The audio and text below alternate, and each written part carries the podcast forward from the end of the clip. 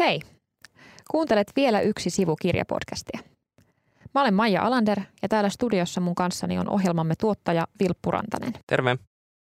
Tänään keskustellaan Sergei Lukjanenkon Partio Skifi Fantasia-sarjasta. Vieraana on tietees- ja tietokirjailija Risto Isomäki, joka tunnetaan erityisesti romaanistaan Sarasvatin hiekkaa sekä ympäristöaiheiden käsittelystä kauno- ja tietokirjallisuudessa.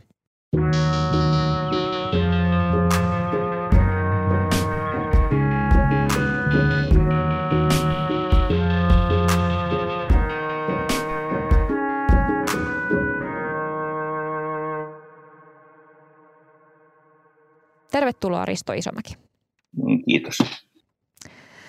Partiosarjassa tosi keskeistä on ero tavallisten ihmisten ja muiden välillä. Nämä muut on fantasiaolentoja, kuten ihmissusia ja vampyyrejä, jotka jakautuvat pimeyden ja valon palvelijoihin. Näiden leirien välissä tasapainoa valvovat ja moraalista kuria ylläpitävät muista koostuvat yöpartio ja päiväpartio. Nämä partiot ei ole ylimpiä ystäviä keskenään, mutta usein heidän täytyy kuitenkin työskennellä yhdessä suurempia pahuuksia vastaan. Ja Partiosarjan onkin sanottu sisältävän paljon painavaa moraalista pohdintaa, niin mikä sun mielestä on Partiosarjan keskeisin moraalinen kysymys? No, partiosarja on tuosta näkökulmasta äärimmäisen kiinnostava. Voisi oikeastaan sanoa, että nämä partiot ja niiden edustamat niin kuin ajattelutavat tietyllä tavalla jopa muistuttaa meidän niin kuin ihmisten maailman tämmöisiä keskeisimpiä poliittisia filosofia, fi, filosofioita. Tai nämä, nämä niin kuin valonpalvelijat, niin ne on vähän tällaisia niin kuin vasemmistolaisia, altruisteja, jotka, jotka niin kuin, joille keskeistä on tällainen yleinen hyvä, yhteinen yhteiskunnan etu. Ja sitten nämä pimeyden palvelijat, eli niin kuin pahikset, ne on tällaisia niin kuin oikeiston edustajia, jotka, jotka niin kuin ajaa omaa etuaan ja, ja niin kuin on itsekkäitä, ei altruisteja, ja joille tämmöinen vapaus, vapaus tehdä kaikkea mahdollista on, on niin kuin tärkeintä. Että nämähän on hirveän suoria paralleeleja tosiaan niin kuin meidän oikean maailman niin kuin poliittisista, tärkeimmistä poliittisista filosofioista. Mutta se, mikä on niin kuin kiinnostavinta, on, on se, että partiosarjassa korostetaan niin kuin näiden erilaisten niin kuin ajattelutapojen välistä tasapainoa. Ja, ja tämä on niin kuin mulle itselleni hirveän läheinen ajatus. Mä oon ollut paljon tekemisissä intialaisen yhteiskunnan kanssa ja Intiassahan kaikki korostaa hirveän voimakkaasti just sitä, että erilaisten ajattelutapojen tasapaino on tärkeämpää ja ei ole mitään yhtä totuutta isolla teellä, vaan paljon pieniä totuuksia pienellä teellä. Ja tämä ajatus on ehkä tämän partiosarjan keskeisin yksittäinen juttu ja siinä se mun mielestä eroaa niin kuin ratkaisevalla tavalla edukseen esimerkiksi semmoisista hyvin tunnetuista kirjasarjoista kuin Taru Sormusten herrasta tai, tai muu Tolkienin tuotanto, josta monet pitää ja joka on hirveän hyvin kirjoitettu, mutta jota mä, älkää nyt järkyttykö, on aina niin kuin itse syvästi inhonnut, koska siinä on tämä mustavalkoinen maailmankuva, joka on mun mielestä hirveän vaarallinen. Aivan. Mitä sä ajattelet, että fantasia-genre genrenä tuo moraalikysymysten tai yhteiskunnallisten kysymysten käsittelyyn, että, että miksi partiosarja esimerkiksi toimii paremmin skifi-fantasiana kuin jotain psykologisena realismina? No, mä en ehkä tiedä, partiosarja on muuten ehkä fantasia, mä en tiedä onko se skifi-fantasia. No on siinä skifi-aineksia, kyllä mä hyväksyn tämän skifi-fantasia-termin, eli ei juututa nyt tähän. Uh, mutta kaikki tämmöinen spekulatiivinen fiktio, fantasia tai, tai tieteiskirjallisuus on aina soveltunut hirveän hyvin uh, niin kuin yhteiskunnallisten kysymysten käsittelyyn osittain sen takia, että se niin kuin helposti vähän niin kuin vieraannuttaa kuitenkin tällaista päivän politiikasta. Jos sä kirjoitat niin kuin ihan päivän politiikasta, niin silloin sä menetät automaattisesti helposti ne, ne ihmiset, jotka on jostakin asiasta eri mieltä. Tai kirjoittamalla fantasiaa niin, että se ei liity niihin oikeisiin päivänpoliittisiin kysymyksiin, jotka jakaa mielipiteitä tavattoman voimakkaasti ja joista kaikkien kuuluu olla jyrkästi jotakin mieltä, varsinkin nykyisessä keskusteluilmapiirissä, niin jos sä voit sivuttaa tällaiset kokonaan ja kirjoittaa tämmöisistä täysin fiktiivisistä konflikteista, joita ei oikeasti ole olemassa, mutta keittää niiden ympärille semmoisia niin vähän samanlaisia kuvioita, niin sä voit sanoa niin kuin myös näistä päivänpoliittisista asioista jotakin tärkeää sillä tavalla, että sitä ei välttämättä torjuta miltään suunnalta automaattisesti. Et mun mielestä se on itse asiassa tavattoman hyvä väline. Entäs sitten tässä partiosarjassakin on paljon tämmöisiä, voisi jopa sanoa, että fantasiakliseitä, niin kuin puhutaan valosta ja pimeydestä ja on vampyyreitä ja, ja muuta, niin ähm, onko tällainen kliseiden käyttö riski uskottavuudelle? No, on, no eihän fantasiakirjallisuus yleensä niin kuin silleen varsinaisesti uskottavaa ole, että, tai eihän se ole se pointsi, tai sen pitää olla vaan niin kuin tarinallisesti toimivaa, ja sitten jos se on tarinallisesti toimivaa, niin ihmiset vaan niin kuin hyväksyy sen maailman. Se on niin kuin tavallaan se, se, se sopimus, mutta eihän siihen kukaan niin kuin oikeasti usko. Mutta, mutta tosiaan se, että tuossa partiosarjassa on niin kuin näitä palonpalvelijoita ja pimeyden palvelijoita ja siinä on, on niin kuin, nämä niin kuin, tavallaan niin kuin hyvät ja pahat, niin se käyttää tämän niin kuin kliseisen valon ja pimeyden niin kuin vaan tämmöisenä lähtökohtana, jonka se sitten kääntää päälailleen. Eli, eli se niin kuin tavallaan alkaa tämmöisellä hämäyksellä siitä, että tämä, tämä niin kuin partiosarjan maailma on, on tällainen, missä on niin kuin hyvin jyrkkä mustavalkoinen pahan ja hyvän välinen taistelu, mutta, mutta sitten se niin kuin pikkuhiljaa osoittautuu, että, että tämä maailma ei olekaan yhtään tällainen.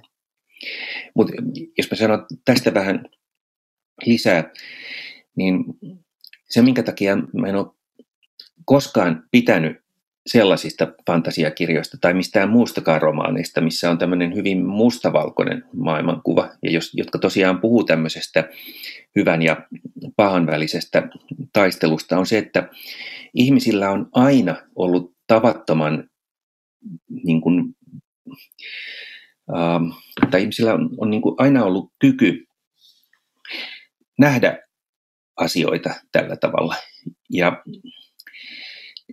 ja niin kuin kaikki niin kuin sodat, mitä ihminen on koskaan historiansa varrella käynyt, liittyy ihmisen kykyyn nähdä maailma mustavalkoisesti, jakaa, jakaa niin kuin ihmiset heihin ja meihin, nähdä jotkut ihmiset hyvinä ihmisinä, jotka on meitä, meidän puolella, ja nähdä toiset ihmiset pahan edustajina, jonakin, jotka ei oikeasti ole ihmisiä, joille voi tehdä mitä tahansa jotka kuuluukin tappaa.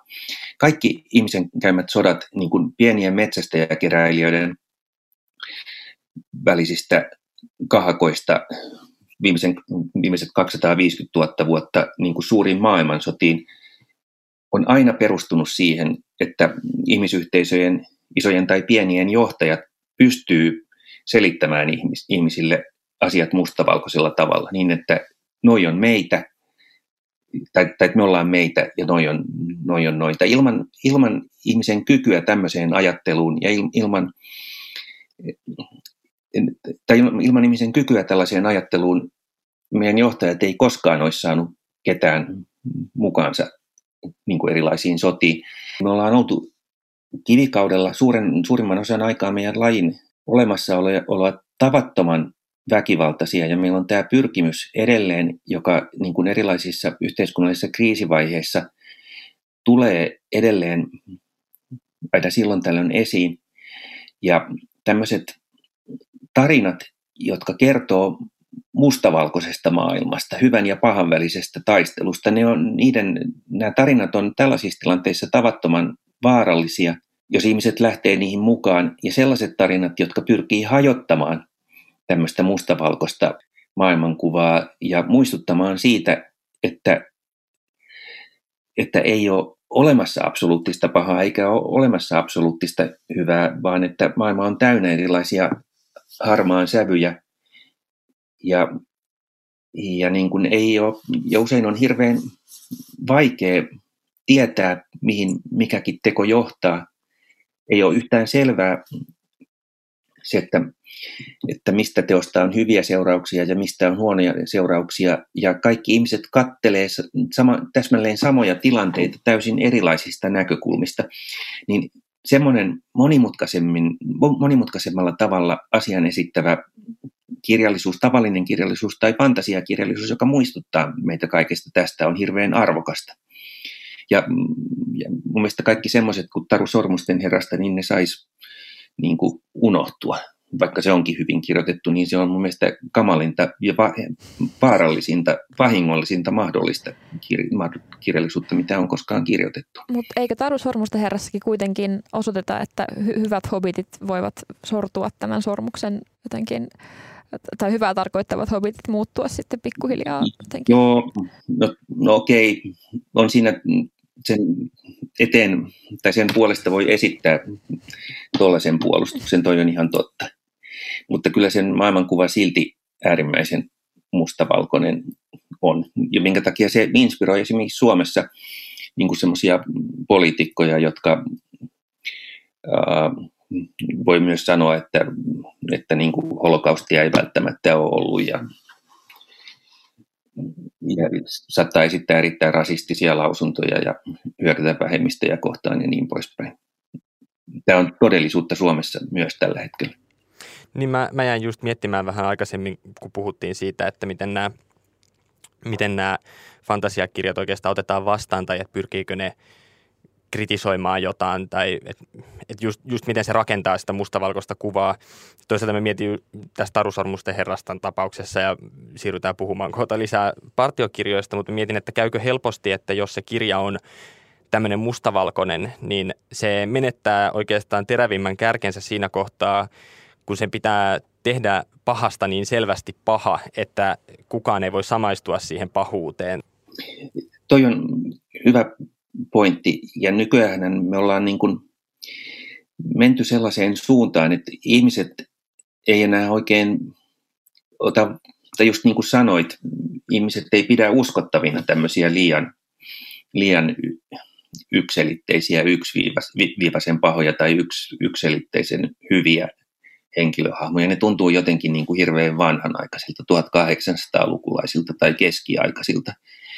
Et, et nykyään ihmiset kokee kiehtovimpina ja uskottavampina ja parempina sellaiset henkilöhahmot, jotka on tosiaan aika monimutkaisia, jo, joissa voi olla yhtä aikaa niin kuin paljon erilaisia piirteitä. Että tämmöinen niin kuin, niin kuin keskiaikaisen ritaariromaanin täysin puhtoinen sankarihahmo tuntuu nykyään vähän semmoista pöljältä ja kornilta. Mutta sankarihahmo, jossa on niin kuin sekä hyviä puolia että, että niin kuin huonoja puolia, niin kuin kaikissa ihmisissä yleensä tahtoo olla, niin se, se on niin kuin nykyaikana semmoinen hahmo, mikä, mikä koetaan uskottavampana ja kiinnostavampana myös. Mutta miksiköhän sitten kuitenkin fantasiassa niin usein päähenkilö on tämmöinen vähän ulkopuolinen paha aavistamaton kaveri, joka jotenkin sysätään to- toiminnan keskipisteeseen niin kuin jotenkin valittu tai jopa kohtalonomaisesti, että, että esimerkiksi tässä partiosarjassakin on tämä siistiin sisätyöhön tottunut moskovalainen Anton Korodetski, joka sitten yhtäkkiä joutuu sinne kentälle partioimaan näiden partioiden kanssa, että et, miksi, miksiköhän sitä niin usein rakennetaan siihen, että joku joutuu pinteeseen tahtomattaan ja on vähän tämmöinen outsider-hahmo?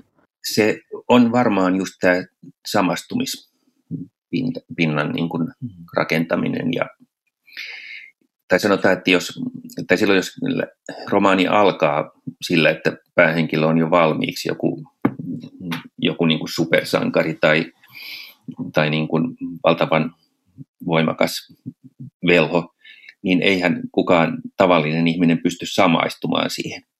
Mutta jos, jos sen henkilön niin kuin tavallaan kasvukertomus alkaa siitä, että se on tämmöinen hyvin tavallinen ihminen, ihan samanlainen kuin me kaikki muutkin, niin silloin siihen on helpompi samaistua. Ja silloin siitä niin kuin matkasta, kun siitä tuleekin jotain ihan muuta, niin siitä tulee sellainen matka, mihin, mihin kaikki voi samaistua ja mihin kaikki voi kuvitella itsensä. Silloin se myös palvelee tämmöistä eskapistista funktiota, jos, jos ihminen voi niin kuin ajatella, että sen arki on ensin samanlaista kuin tämän, tämän päähenkilön, ja sitten se päähenkilö muuttuukin joskus ihan muuksi, imeytyy pikkuhiljaa tämmöiseen mitä ihmeellisempään maailmaan. Ja minusta on kiinnostavaa, että onko mahdollista lukea tai kirjoittaa fantasiamaailmoja ilman, että kirjoittaa ihmisyyttä ja, ja itseään niihin sisään. Onko fantasia aina jonkinlainen ehdotus tai kysymys just meidän tulevaisuudesta? Jossakin määrin varmaan, varmaan aina emme voida sitä omaa itseämme paita, mutta totta kai niin kuin erilaiset fantasiasarjat sitten niin kuin tai niiden kirjoittajat valitsee sen, että miten syvällisesti ne mitäkin kysymyksiä pohti. Tai jos ajatellaan esimerkiksi Charlene Harrisin niin kuin näitä Suuki Stackhouse-novelleja, missä on myös vampyyrejä ja äh, ihmissusia ja kaiken maailman hahmoja, joista, joista True Blood-sarja on saanut inspiraationsa, niin ne kirjathan on hirveän vetävästi kirjoitettuja, mutta verrattuna partiosarjaan, niin ne ei todellakaan pohdi mitään kysymyksiä kovinkaan syvällisesti, vaan niiden niin kuin viehätys on rakennettu sille pohjalle, että ne, se maailma on mahdollisimman lähellä tämmöistä tavallista maailmaa. Ja, ja niin kuin kaikki asiat, mitä ihmiset tekee, ne on niin kuin tämmöisiä tavallisen maailman asioita. Ja päähenkilön niin kuin ajatusmaailma, niin kuin kaikki mitä tavallisena päivänä tapahtuu, suurin osa niin kuin tämmöisistä huole, huolista ja, ja niin kuin pohdinnan alla olevista aiheista on täsmälleen samanlaisia asioita kuin ihmisillä normaalistikin on. Ja sitten sinne vaan sekaantuu näitä yliluonnollisia aineksia ja vaarallisia tilanteita lupaa kysymättä niin kuin väliin. Entäs sitten esimerkiksi semmoiset isot mullistukset meidän nykyisessä maailmassa, niin kuin vaikka ilmastokriisi, niin onko ne vaikuttanut skifin tai fantasian kirjoittamiseen jotenkin peruuttamattomalla tavalla? Että voiko kirjoittaa enää ilmastokriisin aikakaudella jotain sellaista fantasiaa, mitä aikaisemmin olisi voinut? No siis on ne vaikuttanut tietysti sillä tavalla, että tulee kasvavassa määrin niin kuin sellaista kirjallisuutta, joka jopa keskittyy vakavasti niin kuin ilmastoasioiden tai muiden, muiden niin kuin vakavien maailman ongelmien pohtimiseen tai jossa ne on kulisseina tai jotka ainakin jollakin tavalla ottaa nämä asiat huomioon. Tämmöistä on tullut paljon enemmän ja tulee varmasti jatkossa kasvavassa määrin. Sitä enemmän, mitä, mitä pahemmaksi me tämä tilanne päästetään. Mutta se, että, että tällaisen kirjallisuuden määrä on lisääntynyt, niin ei kyllä tarkoita sitä, että muunlaista kirjallisuutta ei olisi mahdollista kirjoittaa ja että sitä ei edelleen kirjoitettaisi. Kyllä mä luulen, että suurin osa niin kuin fantasiakirjallisuudesta on edelleen sellaista, että se ohittaa nämä meidän oman ajan ongelmat kokonaan, eikä, eikä niin kuin oikeastaan käsittele niitä ollenkaan tai puhu niistä mitään. Ja niin kuin, siinä ei ole oikeastaan mitään yllättävää, koska fantasiakirjallisuudella, niin kuin monilla muillakin kirjallisuudella, joilla on hyvin voimakkaasti just tämä eskapistinen funktio, eli, eli tavallaan ne on myös viihdettä, jonka tehtävänä on auttaa ihmistä pakenemaan niin kuin arjen harmaudesta tai tylsyydestä tai erilaisista omista ongelmistaan vähäksi aikaa johonkin ihan, ihan muualle. Ja silloin kun ihminen kaipaa tällaista kirjallisuutta, niin ei se, ei se silloin halua lukea semmoista, missä on vakavia pohdintoja tai, tai joka ikään kuin kaataa päälle tämmöisiä niin kuin aika, aika niin kuin pelottaviakin todellisen maailman ongelmia. Tai siis mullahan itselläni on niin kuin mun kirjoissa, tämähän kirjoitan omat kirjani niin, että mä yritän tehdä niistä niin jännittäviä ja silleen, että ne vähän ihmis mukaan ja että ihmiset jaksaisi lukea niitä, vaikka niissä on näitä, näitä niin kuin vakavia pointseja myös tuotu siellä osana juonta ja, ja niin kuin kulisseja esiin. Se on ehkä vähän myös tämmöisen niin kuin fantasian ja skifin ehkä erona, että skifissä on ehkä enemmän pakko ottaa kantaa sellaisiin teknologisiin haasteisiin, joita meillä on nykyhetkessä, kun rakentaa kuvaa vaikka 50 vuoden päähän. Tietysti se sama näkyy, että jos lukee vähän vanhempaa skifikirjallisuutta tai skifi on vanha, vanha laji, niin tietysti ne käsiteltävät aiheet on erilaisia kuin mitä nykypäivänä. Tai että vaikka sun teoksia luettua, niin kyllä siellä, siellä huomaa nämä niin ympäristöongelmat ja muut hyvin kantavana teemana.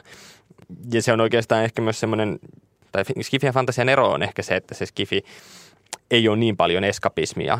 Tietysti siinäkin on paljon lajeja, että sitten tullaan eri kohtiin, mutta et ehkä siis Kifillä on tehtävänä myös osoittaa se, että on olemassa tulevaisuus, että siinä kohtaa kun ympäristö- tai ilmastoahdistus on, on niin kuin pahinta, niin, niin kirjallisuus pystyy osoittamaan sen, että silti jonkunlainen tulevaisuus on mahdollinen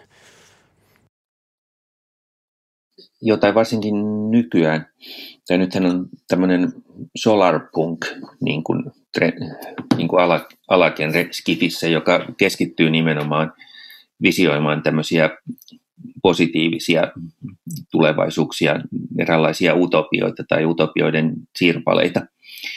Ja mulla on itselläkin ollut pitkään mielessä, että mä olisin, että mä olisin aika kauan niin kuin halunnut kirjoittaa sellaisia tieteisromaaneja, jotka ei olisi niin tämmöisiä dystopiaromaaneja tai jossa ei olisi niin pääosassa tämmöiset päälle kaatuvat isot katastrofit, vaan jotka olisi utopiaromaaneja, jotka kertoisi siitä, minkälainen tulevaisuuden parempi maailma voisi olla.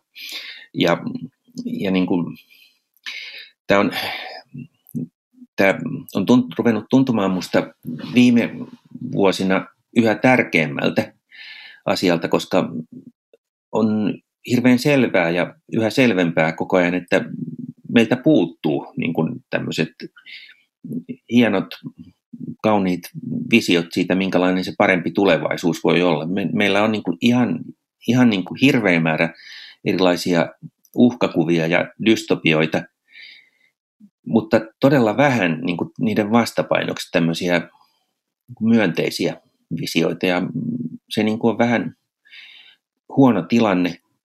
Se, minkä takia mä en ole saanut tällä alalla oikeastaan hirveästi mitään aikaiseksi niin kuin kaunokirjallisuuden puolella. Mä oon kyllä kirjoittanut hirveän paljon tietokirjoja niin kuin erilaisista ratkaisuista erilaisiin ongelmiin, mutta sitten minkä takia mä en ole päässyt liikkeelle kaunokirjallisuuden puolella, niin se liittyy siihen, että, että dystopiaromaanista tai tämmöisistä uhkakuviin liittyvistä romaaneista, niistä on hirveän paljon helpompi tehdä jännittäviä ja, ja mukaansa tempaavia kuin utopiaromaaneista. Utopiaromaaneista tulee ihan hirveän helposti niin kuin olettavan tylsiä ja puuduttavia. Tai se on vähän niin kuin sama juttu kuin silloin, kun kertoo lapsille iltasatua, niin kyllä ne yleensä sanoo, että kerro tosi paha. Tähän väliin nopea vinkki podcastin julkaisijalta. Nämä ja monet muut kirjat löydät Intokustannuksen verkkokaupasta osoitteesta intokustannus.fi. Liittymällä Innon ystäväksi saat 20 prosentin alennuksen kaikista verkkokaupan tuotteista, myös alehinnoista. Lisätietoja verkkosivuilta. Monia Innon kirjoja on saatavilla myös marketeista, kirjastoista, kirjakaupoista sekä e- ja äänikirjoina. Sitten on tietysti myös kysymys tuosta fantasian tai skifin niin kuin mieltämisestä semmoisessa genrekirjallisuudeksi, joka ei jollain tavalla, mm, tai jota helposti ei oteta mukaan siihen niin kuin kärkikahinoihin jostain kirjallisuuspalkinnoista tai ajatuksista siitä, että joku kirja luo jotain uusia maailmoja tai mahdollisuuksia tai rakentaa jotain kirjallisuuden kaanonia niin mistäköhän tämä johtuu ja miten tätä olisi purettavissa, jotta ihmiset voisivat ehkä lukeakin niitä skifikirjoja myös jonkinlaisena ehdotuksina maailmasta? Niin fantasiakirjallisuus on nykyään erittäinkin suosittua. Skifikirjallisuus ei ehkä ihan samassa määrin. Mutta se on kyllä totta, että kummallakaan ei ole semmoista niin kuin oikein kirjallisuuden arvostettua asemaa vieläkään, joitakin hyvin harvinaisia poikkeuksia lukuun ottamatta. Harry Martinsonin Naniarat ja, ja niin kuulijas Uusi maailma ja 1984 ja tällaiset, no fantasia, voiko eläin, eläinten vallankumouksen George Orwellin laskea fantasiaksi? Niin siinäkin on, on selvästi vain paralleeli, mutta... Niin ja siinäkin on niin voimakas allegoria siitä Neuvostoliiton kehityksestä, että se on niin, kuin niin helppo lukea semmoisena kritiikki-allegoriana sen sijaan, että se olisi täysin oma itsenäinen maailmansa. Mutta tietyllä tavalla fantasia tai tieteiskirjallisuus tietysti laajasti käsitettynä on, on ihmiskunnan historian tärkein ja arvostetuin kirjallisuuden laji, koska esimerkiksi niin kuin Etelä-Aasian sivilisaation niin kuin johtava kirjallinen teos Mahabharata on ihan puhdasta skifiä, tai sanotaan skifin ja fantasian sekoitusta ehkä vähän enemmän. No, no siinä on molempia tosi paljon. Ja Ramajana myös. Aika monet muutkin merkittävät uskonnolliset kirjat ja no, meidän oma Kalevala toki. Meidän miettimään tuossa aikaisemmin, kun puhuttiin partiosta tai näistä partiokirjoista, niin tämä kirjailija Lukjanenko on koulutukseltaan psykoterapeutti. Näkyykö se sun mielestä jotenkin niissä teoksissa? Kyllä se näkyy siinä, että, että nämä ihmisten psykologiset profiilit on uskottavia ja monimutkaisia. Mutta se, että niin kuin partiosarjan maailma ei ole niin mustavalkoinen, vaan, vaan että se on enemmän täynnä tämmöisiä harmaan sävyjä ja että siinä on niin kuin enemmän finessejä kuin useimmissa muissa fantasiasarjoissa, niin se liittyy kyllä tietysti osittain myös venäläiseen kulttuuriin ja toisaalta venäläisen kulttuurin vahvuuksiin ja toisaalta myös sen tämmöisiin niin kuin mustiin puoliin. Mutta, mutta venäläisillähän on niin kuin ihan varmasti hyvällä selkä, syvällä selkärangassa se, että, että niin kuin maailma on aika monimutkainen paikka ja tilanteet on erittäin monimutkaisia ja se, mikä missäkin tilanteessa on, on oikein, voi olla ihan tavattoman monimutkaista, mikä, koska, koska mikä on oikein niin kuin sun oman perheen näkökulmasta, mikä on oikein jonkun yleisen edun näkökulmasta – miten voit koskaan tietää, mihin joku teko johtaa. Venäläisillä on ollut, katsotaan nyt historiaa taaksepäin, niin on ollut ihan hirveän paljon monimutkaisia ja vaikeampia tilanteita vaikka kuinka, missä ne on joutunut lähes kaikki miettimään tämmöisiä asioita. Ja se näkyy sitten tiettynä suurempana syvyytenä niin kuin kirjallisuudessa sekä tavanomaisessa sekä niin kuin tämmöisessä varsinaisessa kaunokirjallisuudessa että, että niin kuin fantasiassa ja skipissä. Samalla tavalla kuin se tietysti näkyy myös puolalaisessa kirjallisuudessa, jonka tai puolalaisen kirjallisuuden tai tieteiskirjallisuuden niin kuin kirkkain tähti Stanislav Lem on mun mielestä kaikkien aikojen merkittävin tieteiskirjailija ja mun niin kuin suurin oma kirjallinen idolini mutta, mutta myös niin kuin fantasiakirjallisuuden puolella Andrei Sapkovski on erittäin merkittävä hahmo ja, ja niin kuin antanut vaikutteita hyvin moniin eri, eri suuntiin. Mä ehkä pitäisin Lukjanenkoa niin kuin kirjallisesti ehkä vielä, vielä vähän merkittävämpänä, vaikka Sapkovskin kirjat on, niin kuin, ne on mukaansa tempaavia. Se on erittäin hieno sarja myös. Ja tästä partiosarjastahan tosiaan voi lukea jonkinlaista kulttuurista kritiikkiä tai ainakin heijastuspintaa Venäjän ja Neuvostoliiton sen valvontayhteiskunnan historiaan, kun siinä se valvonta ja tietynlainen tiedustelu on niin keskeisessä roolissa. Mutta tästäkin huolimatta niin partiosarja on saavuttanut tosi suurta kansainvälistä suosiota ihan hyvin erilaisissa kulttuuriympäristöissä, niin mikä näissä kirjoissa tavoittaa jotain sellaista universaalia, tai onko se se harmaa, ei mustavalkoinen maailmankuva vai, vai mihin siinä on osuttu? Nehän tai niissä on varmaan aika montakin asiaa, jotka kiehtoo. Ne on myös käyttänyt tätä Moskovan ja Venäjän tämmöistä niin kuin pikkasen kuitenkin niin kuin ankeita, synkältäkin vaikuttavaa niin kuin maisemaa hienosti näiden tarinoiden taustana. Ja sitten onhan ne tarinoina hirveän hyvin rakennettu ja erityisesti toinen osa on myös, niin kuin, tai ne, sehän on niin kuin myös aika, aika liikuttava ja koskettava, ehkä enemmän kuin mikään muu näistä. Ja sitten niissä on varsin kiehtovia jotkut näistä henkilöhahmoista.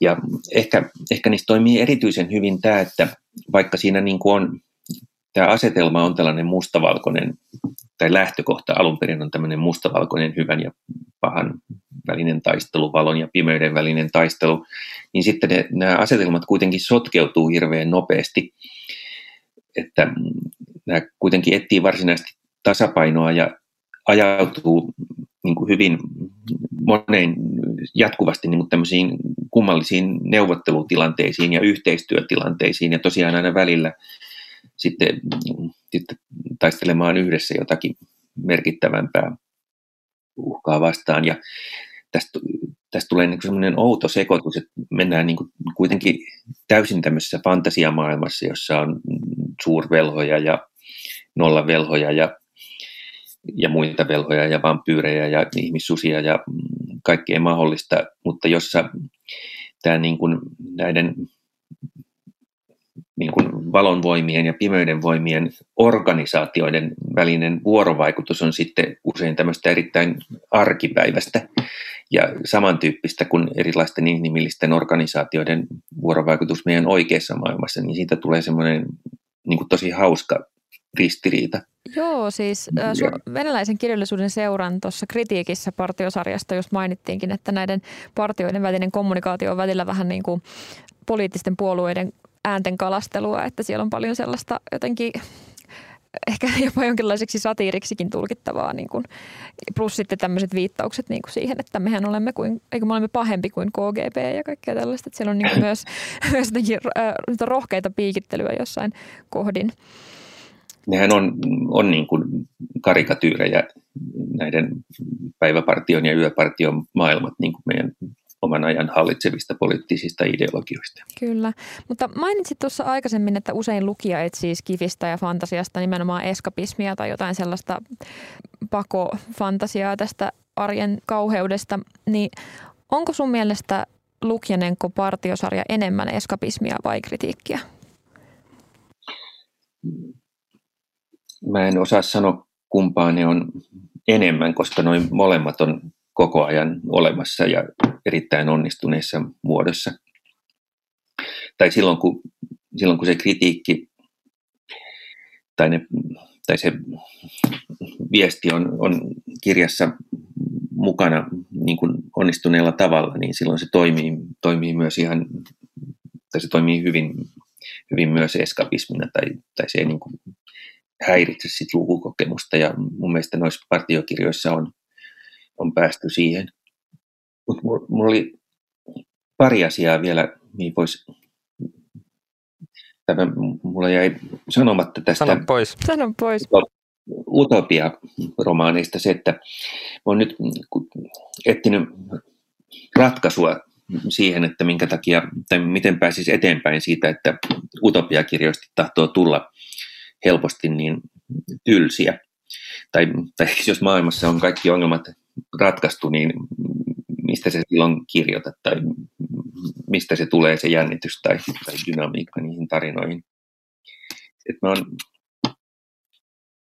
mä oon nyt niin kuin ruvennut hakemaan semmoista muotoa. Mulla on nyt pari niin kuin romaania tekeillä, jossa mä kokeilen tätä, missä, missä mä niin kuin otan niin kuin tavallaan uuden uhkakuvan, joka voi olla ihan fiktiivinen, ei ole mitään tekemistä todellisuuden kanssa, mutta, mutta siitä tulee se jännitys. Ja sitten niin kun, jos se uhkakuva ja jännitysjuoni tulee jostakin muualta, niin sitten sen tarinan niin kuin tämmöisten kulissien kautta voi esitellä sen utopian paremmasta maailmasta. Tai se maailma, jota tämä uusi fiktiivinen uhkakuva uhkaa, niin se, se voi olla se utopinen maailma, jolloin, jolloin niin kuin, romaani on yhtä aikaa utopia ja dystopia, mutta se utopia on niin kuin jotakin, mikä voisi olla oikeasti totta ja mikä me voitaisiin oikeasti rakentaa itsellemme. Ja se dystopia, eli uhkakuva, onkin jotakin täysin,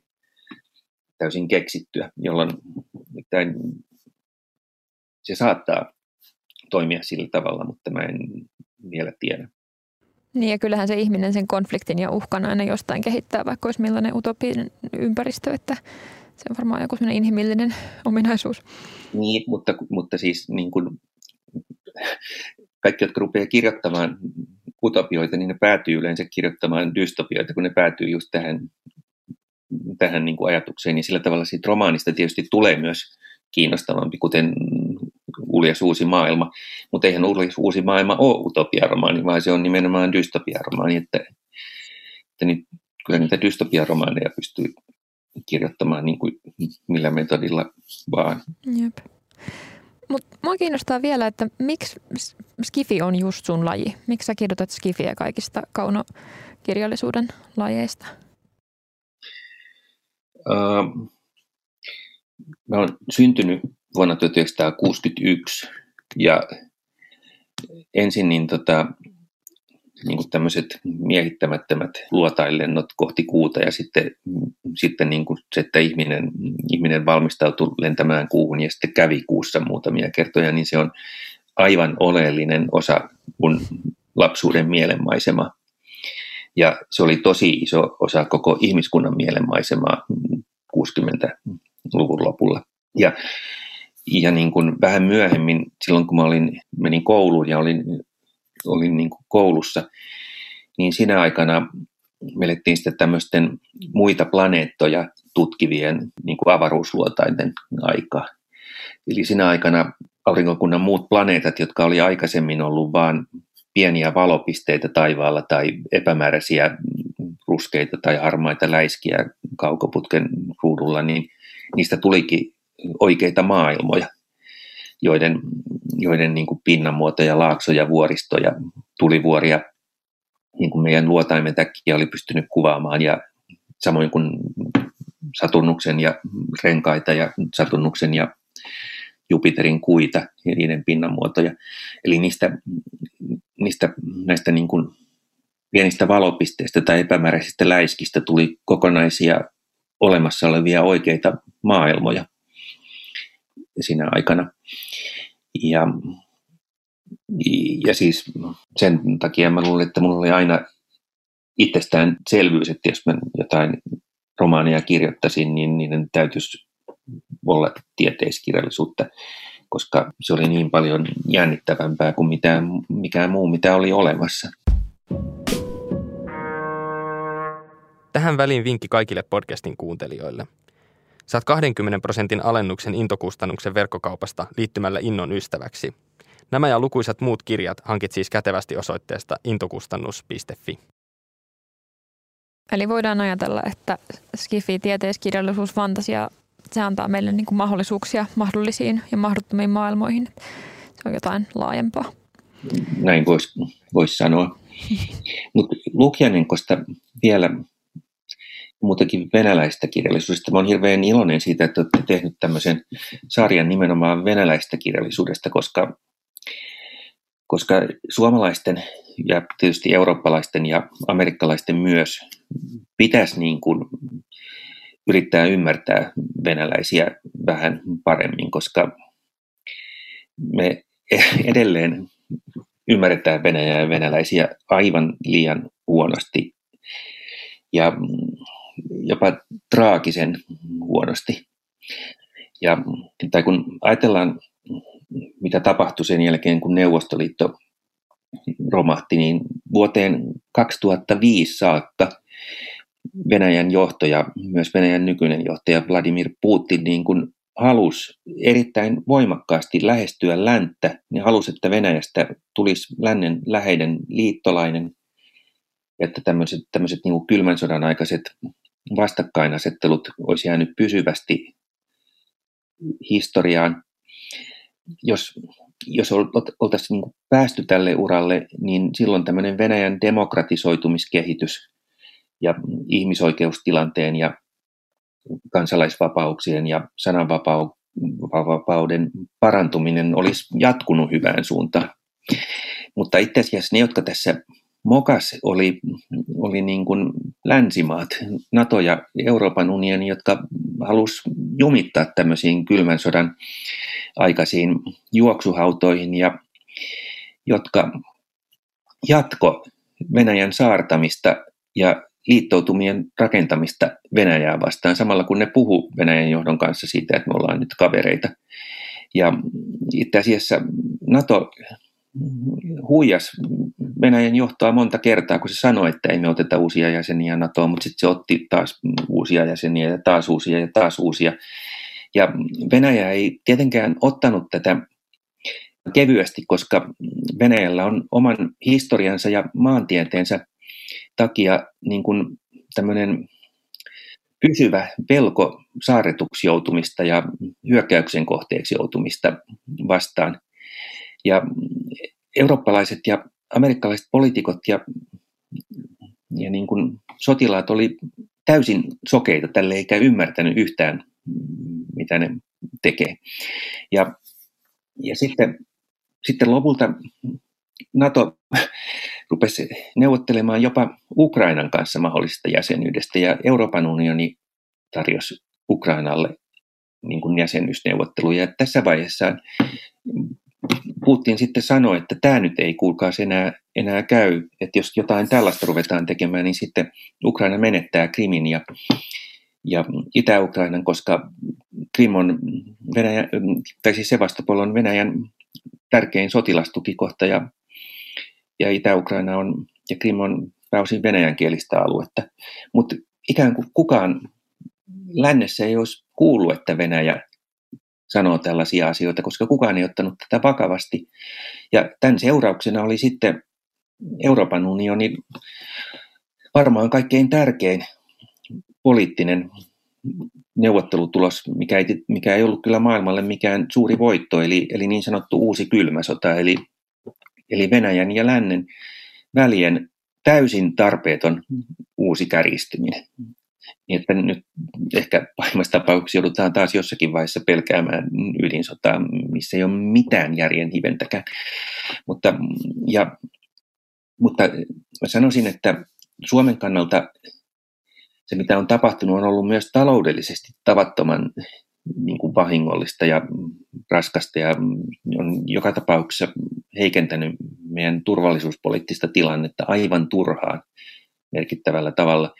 Eli Suomen kyllä kannattaisi tässä olla jatkossa pikkasen erilaisilla linjoilla kuin Euroopan unioni, vaikka Brysselin tahdon vastaisesti meidän pitäisi taas ryhtyä systemaattisesti rakentamaan parempia naapurisuhteita Venäjään ja, ja pyrkiä siihen, että me ymmärrettäisiin toisiamme vähän paremmin. Ja venäläisen kirjallisuuden lukeminen on erittäin hyvä tapa aloittaa. Niin siis Venäjä on ollut nykyisellä paikallaan melkoisen pitkään, että sen tietysti aina yllättävää, miten yllätyksenä lännessä tulee tämmöinen niin kuin venäläinen ajattelu. Niin ja ehkä joku tällainen venä, niin kuin skifin tai fantasiakirjallisuuden lukeminen ns. jo helposti nähdään pelkkänä viihteenä, niin sen lukeminen täällä länsimaissa voi olla sellainen kevyt kynnys ymmärtää myöskin niin kuin tällaista Venäjän näkökulmaa tai jotain sellaista, mille helposti ollaan niin allergisia. Nimenomaan, koska toi partiosarja, vaikka, se, vaikka ne on hirveän toimivia tämmöisinä fantasiaromaaneina, ne voi lukea ihan puhtaana viihteenä, niin kyllä ne niin kuin kuitenkin siinä rivien välissä kertoo aika paljon niin kuin tämmöisestä venäläisestä ajattelusta ja siitä, miten, miten Venäjällä asioita nähdään usein niin kuin pikkasen eri tavalla kuin me. Niinpä. Tämä oli antoisaa fantasian puimista monelta kulmalta.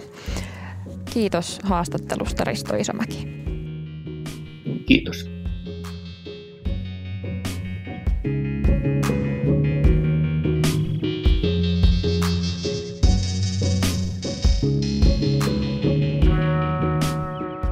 Kiitos kun kuuntelit vielä yksi sivu kirjapodcastin jakson.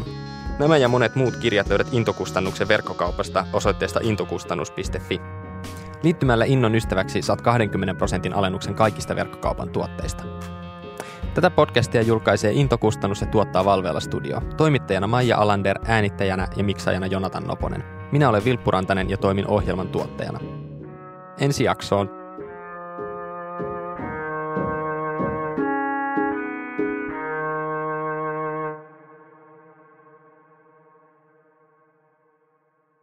Valveilla Studio.